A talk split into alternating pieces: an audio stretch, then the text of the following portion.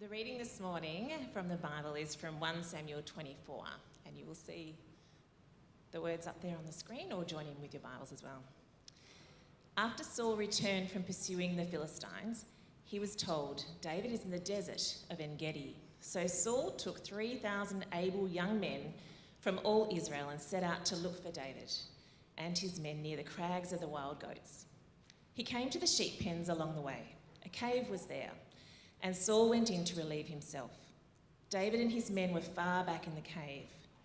The men said, This is the day the Lord spoke of when he said to you, I will give your enemy into your hands for you to deal with, as you wish. Then David crept up, unnoticed, and cut off a corner of Saul's robe.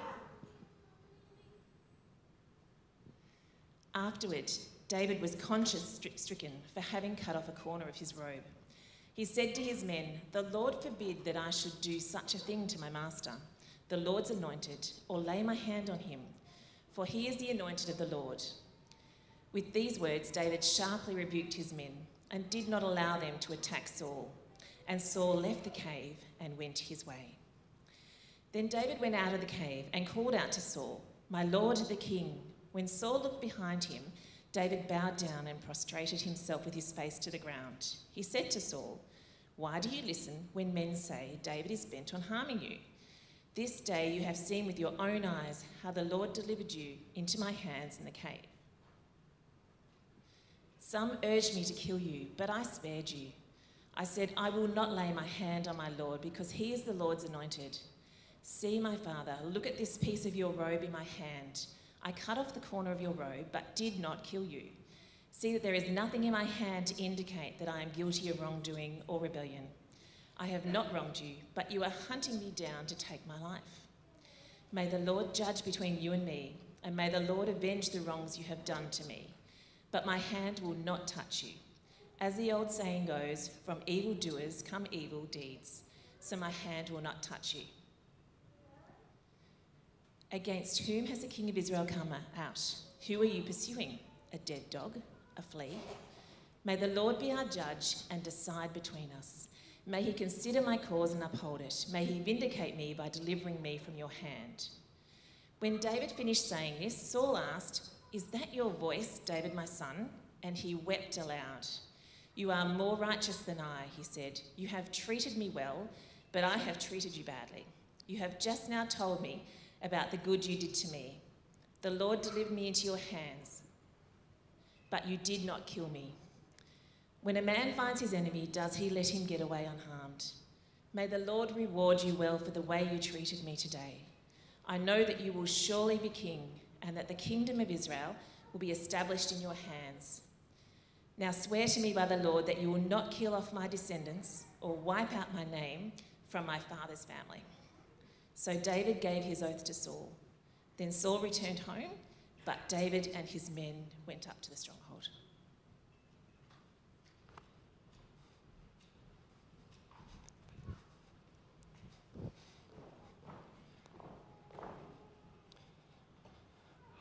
Well, good morning again. Let me pray as we start this morning looking at this passage from 1 Samuel 24 uh, in our series that we're in together on the life of David, the once and future king, which we're doing because, as we've said over the last several weeks, there's more information about David in the scriptures than any other person other than Jesus.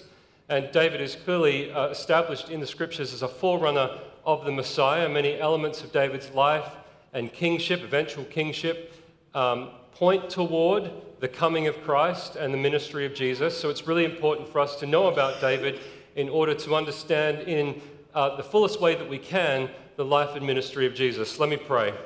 Lord, I thank you for this morning, this chance to be together, to look at your word together. I pray that you would strengthen us in it. Speak to us this morning. Holy Spirit, we pray, open our hearts to receive your word. And I pray that this would be a moment of transformation, a moment of truth, a moment of honesty uh, for each of us to encounter you, to deal with you and to be transformed, we pray in Jesus' name. Amen. Amen. Well, as some of you will know, I've just been over in the UK at the Alpha Leadership Conference uh, at the Royal Albert Hall, which was an incredible experience, although I came back sick, and a huge thanks to Linda for stepping in for me last week. Isn't she incredible? We have an amazing leader in Linda. She is awesome, and not just because she rescued me last week, but because she's wonderful. So you're watching at the moment, Linda, bless you.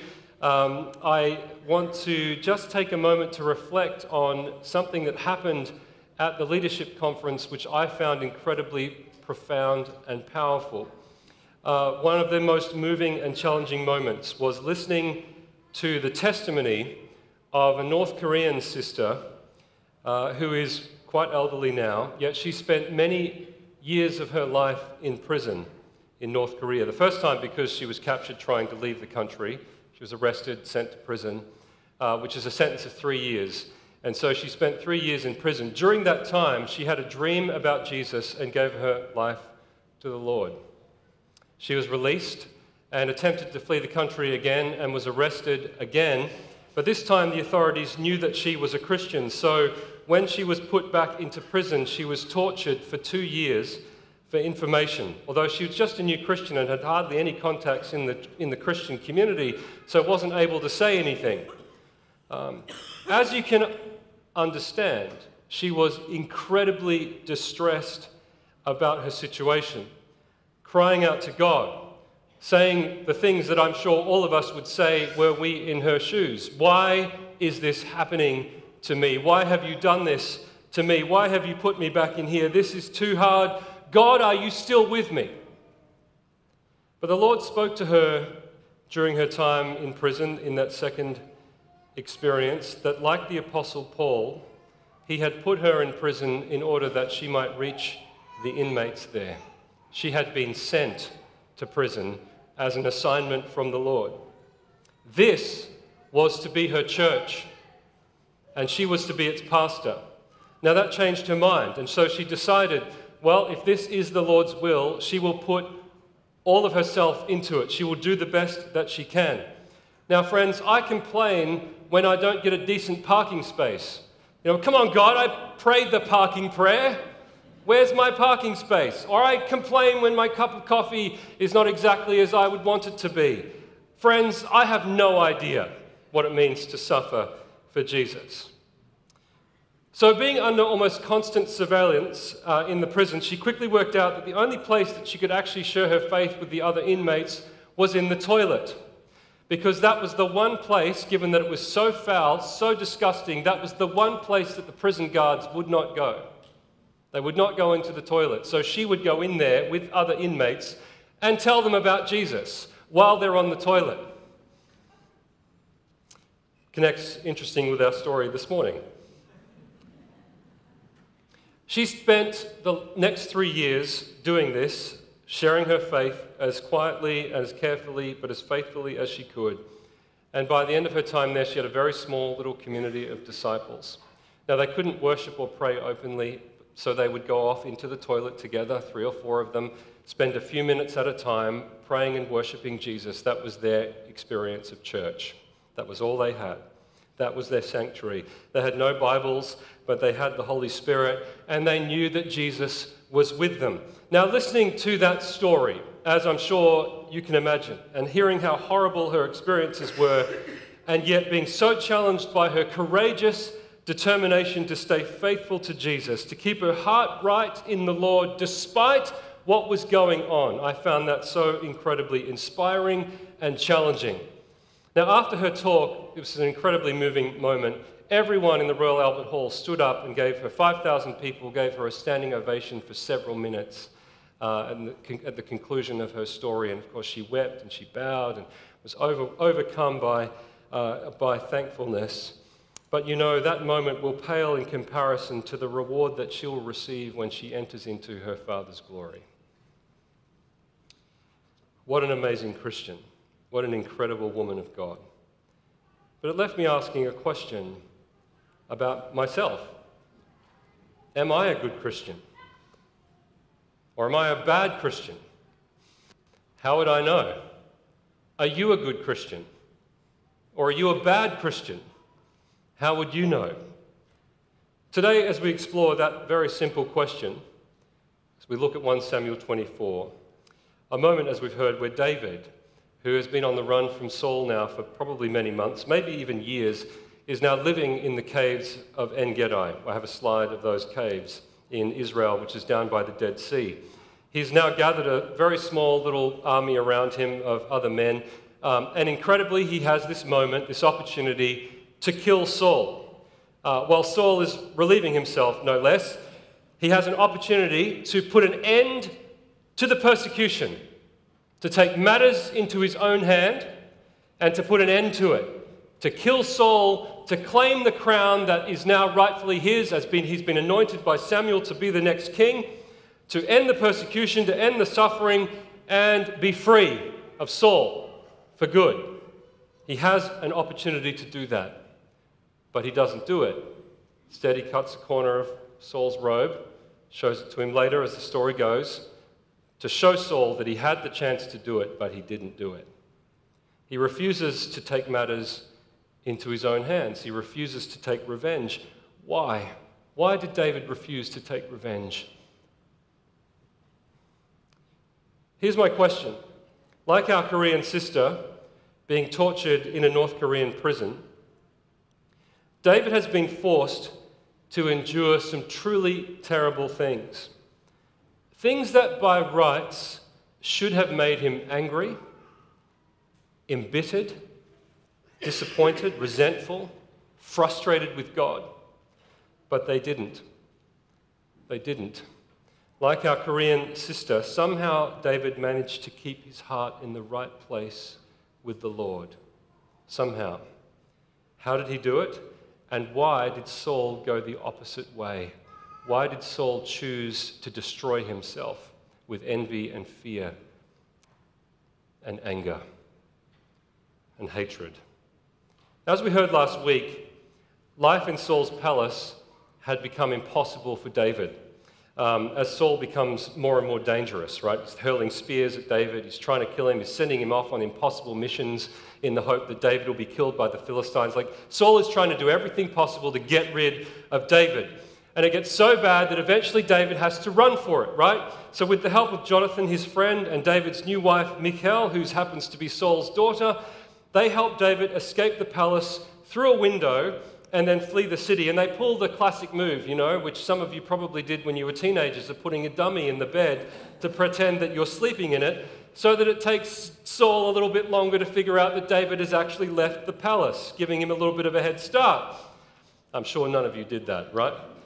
Now, Saul is enraged by this. His anger grows worse and worse, and then he, he spends the next several years of his life trying to hunt David down and to kill him. Total waste of his time and resources. His obsession has grown so bad that in the process, he even tries to kill his own son, Jonathan. And at one moment, a truly, truly, truly terrible moment in the life of Saul, he kills 85 defenseless priests of the Lord and their wives and children because Saul learned that they had given David refuge. I mean, this is a man who's become twisted by anger and fear. And his downward spiral is truly horrific and frightening. And it is very much intended to be, I believe, a cautionary tale for all of us. Anyone here ever watched the series Breaking Bad? Right? It's a similar kind of story how a man makes simple, small choices over a period of time and becomes slowly and slowly transformed into something evil. That's the same story we're experiencing here. Saul has become narcissistic, abusive, and dangerous, and that's understating it. He started out so well, though. If you see where Saul begins, you know, he's honored by the people. He's a great leader. He's good looking. He's He's tall of stature. You know, he's a great warrior. People respect him, they honor him. And then he ends like this, as we'll see in a few weeks, or in a couple of weeks' time, where it all ends for Saul. He's now consulting mediums. Uh, he's ra- trying to raise the dead through uh, demonic rituals. He's completely separated himself from God, and he ends up committing suicide. How did it come to this for Saul? Well, I think the cautionary tale is that it happened in exactly the same way that it could happen for any one of us. for me, for you. It happened because Saul made certain decisions at critical moments in his life that instead of taking him closer to the heart of God, moved him away from the heart of God until he became curved in on himself, becoming completely self absorbed and afraid of anyone who threatened him. It was one choice at a time, one moment at a time, moving further and further away from God until he has become overtaken by sin and by the devil. And that's why it says in chapter 18 that at a crucial point, when he decides that it's time to kill David, we're told that an evil spirit is sent to Saul from the Lord. Now, a few of you, a few of you asked me about this because you found it a little bit confusing. Why is God sending evil spirits?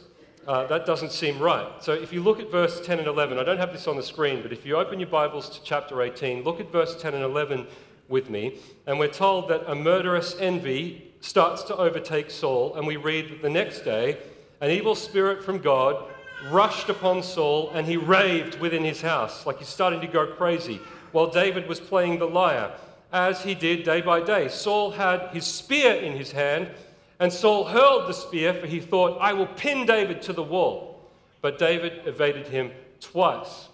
Now, first of all, what I want to say is that what's translated as evil spirit here is actually the Hebrew word for harmful or terrifying. Evil is actually a bad translation of that word. What's going on? Why would God send a harmful or terrifying spirit upon Saul? Now, what's interesting is that nearly all commentators agree on this, and that is that on the one hand, what this is saying is that in the beginning, as with any sin, over time, if you give in to it, you eventually lose your ability to do or choose anything else. Are you with me? It starts to take over your personality. It starts to take over your sense of self. And you lose your ability to make decisions outside of the influence of that sin. And there really is, friends, there really is a spiritual element to this. There are forces at work in the world, there are forces at work in our own lives that are trying to enslave us. And this is how it happens. Being tempted is one thing, giving into that temptation means that the next time you're tempted to do that same thing, it will be much harder for you to resist it.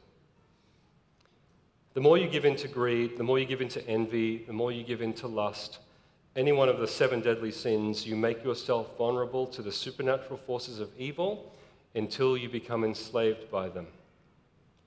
And because God honors your free will, He allows you to choose this. And this is God's judgment. And it is a terrifying judgment. He gives you what you most deeply want. He gives you, now we often use this verse in the positive, and it is meant to be understood in the positive, but it can also be understood in the negative. He gives you the desires of your heart. So you need to make sure that the desires of your heart are in line with His will and His word. He gives you over to your sins. This is what's happening in the life of Saul. God is giving Saul what he most deeply wants. And this is how God's wrath works, right? This is the wrath of God. Little by little, he allows Saul to be overtaken by the evil that he is giving his heart to. So sin has consequences, friends. We dig a pit of sin and eventually we fall in. We act in malice and eventually it returns to haunt us. We employ violence and eventually it boomerangs back to us. And it, even though this is the wrath of God, it should not cause us to think that our Father, our Father in heaven, the Father of Jesus, is somehow vindictive and retributive. Yes, sin has consequences, and sometimes they are truly horrible. But this is the deeper truth, I think, that I'm trying to communicate to you here this morning is that we are more punished by our sins than for our sins. You with me? we are more punished by our sins, they have their own consequences, then the Father's up there in heaven going, okay, lightning bolt for you every time you screw up. I'm going to punish you every time you make a mistake. No. The mistake itself leads to consequences, which is God's wrath, which is God's judgment. Jesus has made this known to us. Jesus tells us that the Father is kind and merciful, even to the evil and ungrateful. And I have this on the screen from Luke 6. Let's read this. And I think this connects in many different ways to the story that we're reading this morning. But few verses from Luke 6. But to you who are listening, I say, love your enemies, do good to those who hate you, and bless those who curse you, pray for those who mistreat you do to others as you would have them do to you. Why? Because when we choose to align ourselves with the heart of God, that leads to blessing and to life, right? But if we choose to align ourselves with our own desires, with our own uh, need for revenge or justice, then we can easily move away from God's heart into something else. But love your enemies, do good to them, then your reward will be great and you will be children of the Most High, because He is kind to the ungrateful and the wicked. Be merciful just as your Father is merciful. Yes, sin has its consequences, but God's heart toward all of us is that He longs to be kind and merciful. Do not judge, and you will not be judged. Do not condemn, and you will not be condemned. Forgive, and you will be forgiven. This is not about quid pro quo. This is not about earning anything. What this is about is aligning our hearts and our actions with the heart and the actions of God, which leads to blessing. Right? In fact, Jesus goes on to say in that same passage, Give and it will be given to you, pressed down, shaken together, running over. He's not just talking about money, he's talking about what will happen in your soul if you align yourself with the heart of God. You'll receive God's goodness, you'll receive God's blessing, and it'll be so much that you won't be able to contain it. It'll flow out of you. So align yourself with the heart of God because that is the way of wisdom and blessing and life.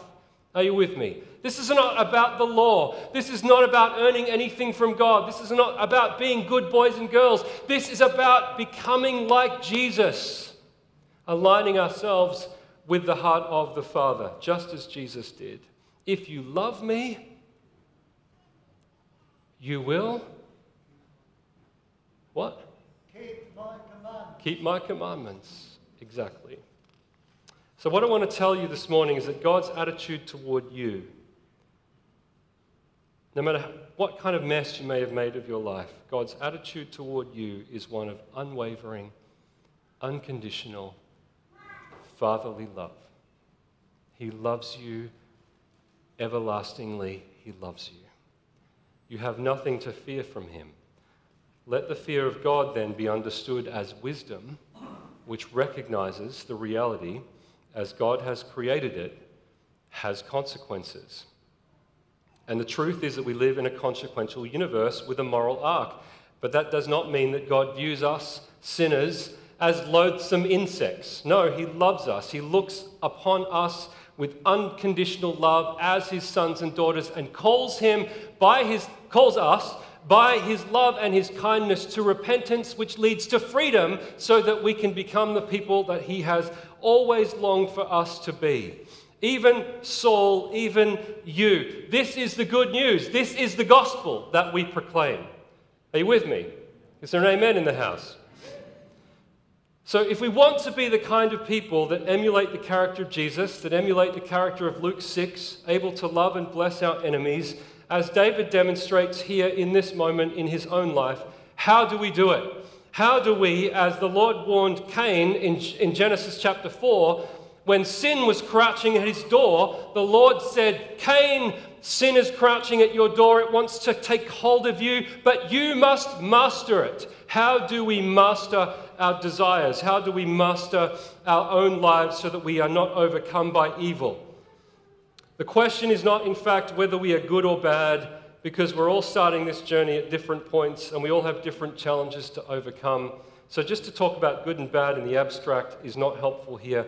Each of us have things in our lives that we need to overcome that have been obstacles to us. Some of us have started, you know, all the way back here in our journey because of the circumstances of life. Others have started all the way here in their journey because of the circumstances of their life. Maybe they had good parents and a good upbringing and lots of opportunity. Someone else might be starting from a point in their life where everything has been against them from the moment they were born. We cannot judge. That's why Jesus says you must not judge because all of us start this journey at different points. And so, for me to stand here, and I've had a pretty decent upbringing, and point my finger at someone who's got so many more obstacles to overcome in their journey of faith than I do, would be a gross injustice. Are you with me? So, we can't judge because we don't know what is going on in a person's life, what they're struggling with. But that doesn't mean we excuse ourselves from the struggle, right? And those of us who have been blessed, should offer ourselves in service to those who have really struggled so that we can help them. We're all brothers and sisters together, right? We're supposed to weep with those who weep and rejoice with those who are rejoicing. Carry one another's burdens. Why? Because there's no better than or less than in the kingdom of God. There is just the children of God.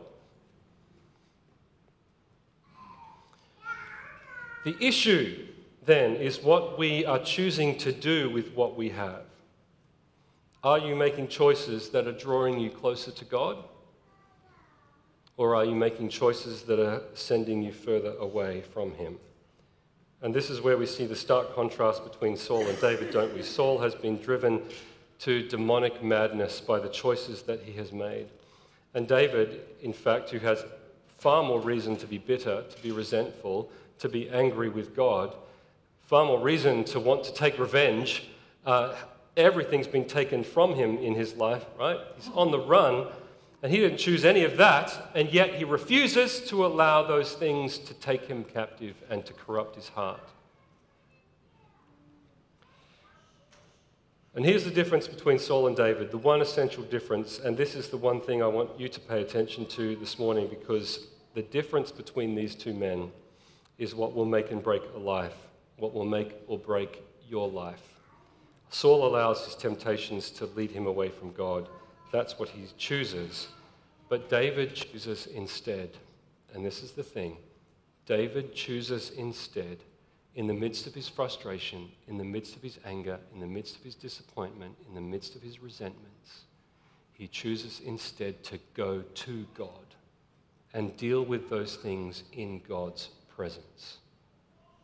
David's not necessarily a better man than Saul, not more morally perfect, doesn't necessarily have a better character, but the one difference between these two men is that Saul turns in on himself when he's tempted, whereas David turns and opens himself up to God when he's tempted. That's the difference. And we have a whole book of the Bible which shows us how David did that. Do you know what it's called? The Psalms.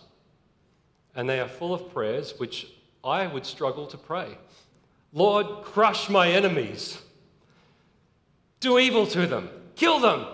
Take them captive. May all of their wrongdoing be visited on their heads. This is the way David prays.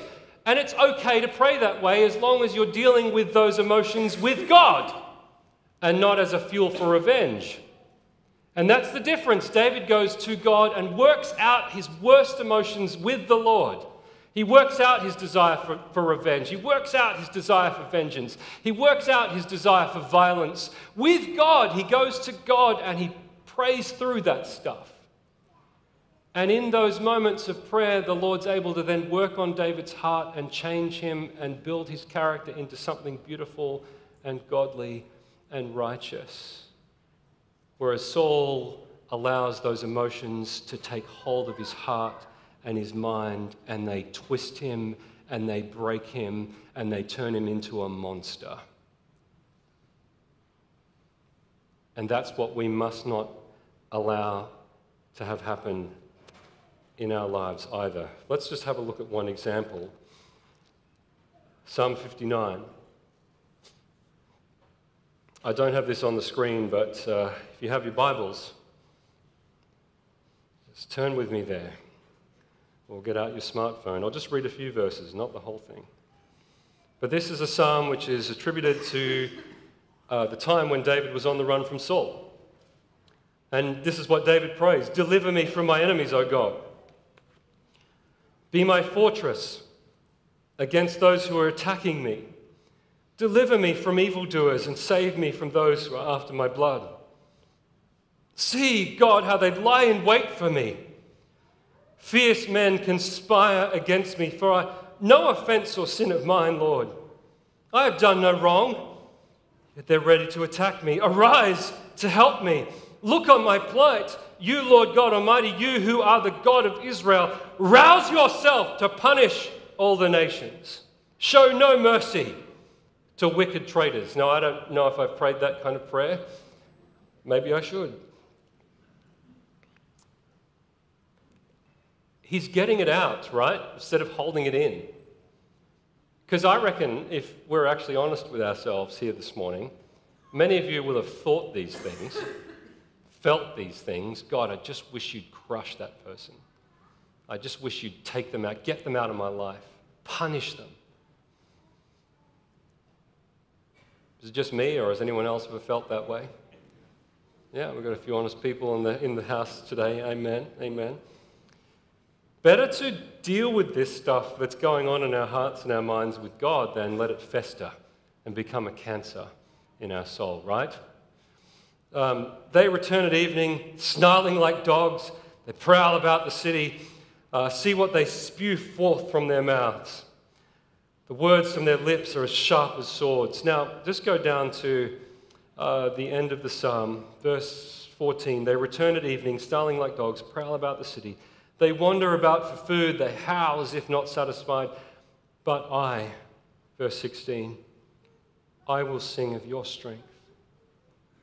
In the morning, I will sing of your love. For you are my fortress.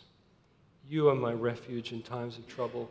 You are my strength. I sing praise to you. You, God, are my fortress, my God, on whom I can rely. Now, he got to that place of confidence by working through all of the other stuff that he was feeling in his life, feeling in his heart. Yeah? He didn't just go straight there to, Yes, Lord, everything's great. I love you. I'm surrounded by your blessing. This is wonderful. No, he got there after dealing with all the other junk. And that's the secret of prayer. That's the secret of worship. That's why getting into the Word of God, showing up to church on a Sunday to worship with your brothers and sisters, being in prayer is so important. It's not just about earning brownie points with God, your very soul depends on it. Your capacity to actually step into the character of Jesus depends on the fact when you're tested, right? Not when everything's easy, but when you're tested, you can step into the character of Jesus and live as an obedient disciple because you've spent time building into your heart the resources that you will need in order to overcome when you are tested.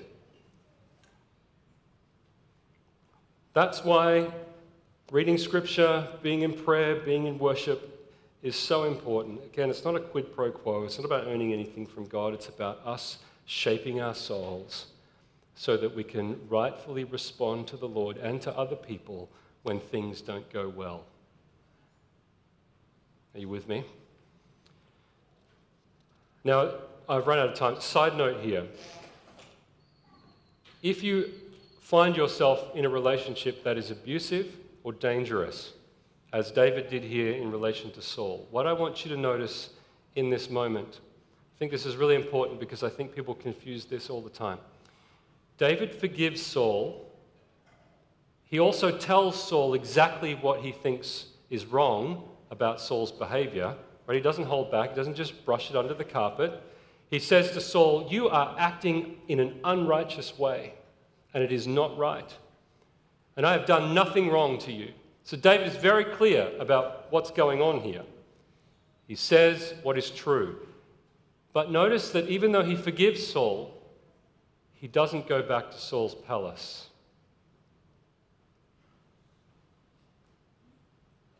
Just because you've forgiven someone, and please, if you're in a dangerous relationship or an abusive relationship, or you have been in one in the past and you're struggling with this, I want you to hear this very clearly. Just because you've forgiven someone doesn't mean that everything is okay. Doesn't mean you have to go back into that relationship. Doesn't mean you have to put yourself back into harm's way. David does not go back with Saul into his palace. David stays away from Saul because even though Saul says, Yes, I've done wrong, I'm sorry, we all know what happens next. Saul goes right back at it just a few weeks later. The forgiveness or the apology only lasts for a little while. But David does not put himself back under Saul's control. He keeps his distance. He sets a boundary. He says, I forgive you, but you're not safe, and I need to stay away. Okay? Is that clear? You can forgive, that doesn't mean you have to forget. God can forget, but it's actually not often a wise thing to forget, even if you have forgiven. Do you understand what I'm saying? Last thing, and then I'm going to pray. This quote from C.S. Lewis, I think, draws this all together very beautifully. It's quite long, but um, I think this was worth the price of admission just to hear this today.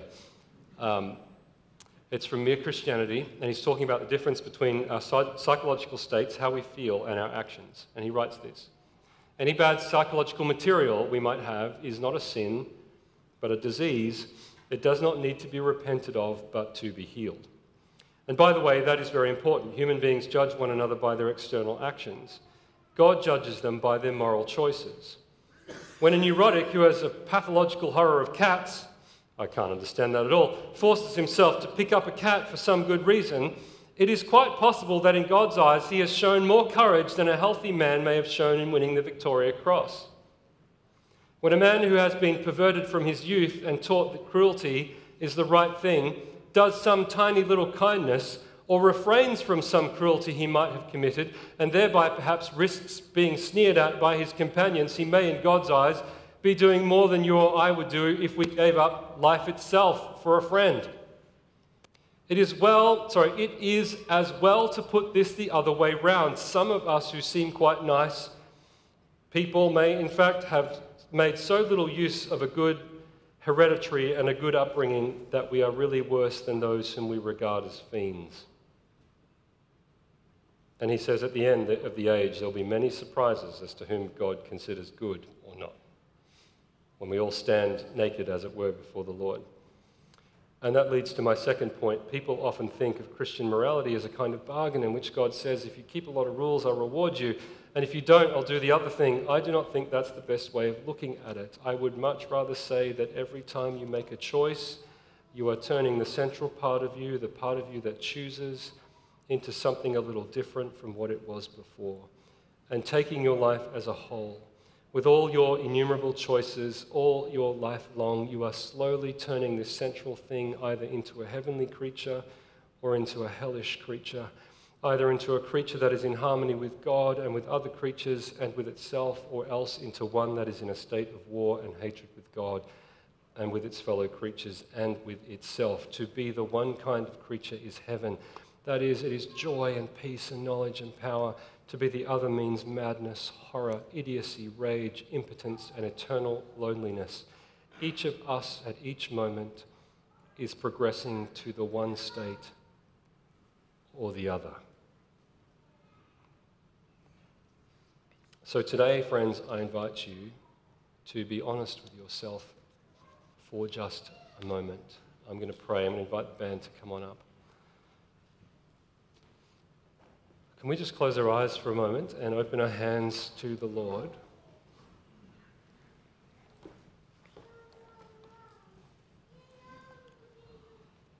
Just take a moment to deal honestly with God and with yourself. Where are you in your journey of faith? Are you walking away from the Lord or are you walking toward Him? And the beautiful thing about the gospel is that God's mercies are new every morning. Amen. That it is His kindness that leads us to repentance, not the threat of judgment, but His kindness. And the Lord longs to be kind to you. He really does because He loves you. You are His daughter. You are His son. Doesn't matter where you are right now, today can be a new day. So let's take a moment to just confess our sins, by which I mean confess what's really going on in your life. Bring it before the Lord. How do you actually feel? How have you actually been living? Have you been giving yourself over to envy?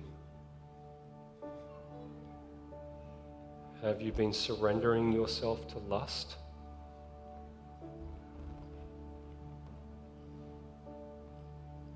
Have you been choosing fear over faith? Have you let anger take a hold of your heart?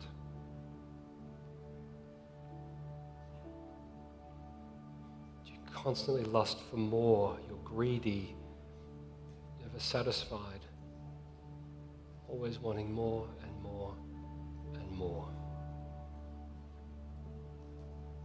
Oh, Father, we thank you that you love us. And you come to each of us exactly as we need today. You come with healing, you come with life, you come with forgiveness. So, Lord, we confess to you that we need freedom from these things. We ask your forgiveness for how we've given ourselves over to them. Come, Holy Spirit, and cleanse us. Cleanse us. As Paul says, God is faithful and just. And if we confess our sins, He forgives us of our sins and cleanses us from all unrighteousness. So just welcome the Spirit of God to come and wash you, cleanse you, set you free this morning, give you a new heart and a new mind. And if you don't know Jesus and today you would like to put your faith in Him, that's all you have to pray is, Lord, I would like to walk with you. I would like to know you. I, would, I give my life to you. Come and give me a new start with you.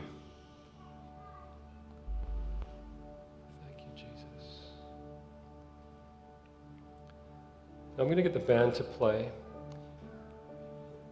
I encourage you just to stay in this moment of prayer. Some of you may want to even kneel before the Lord.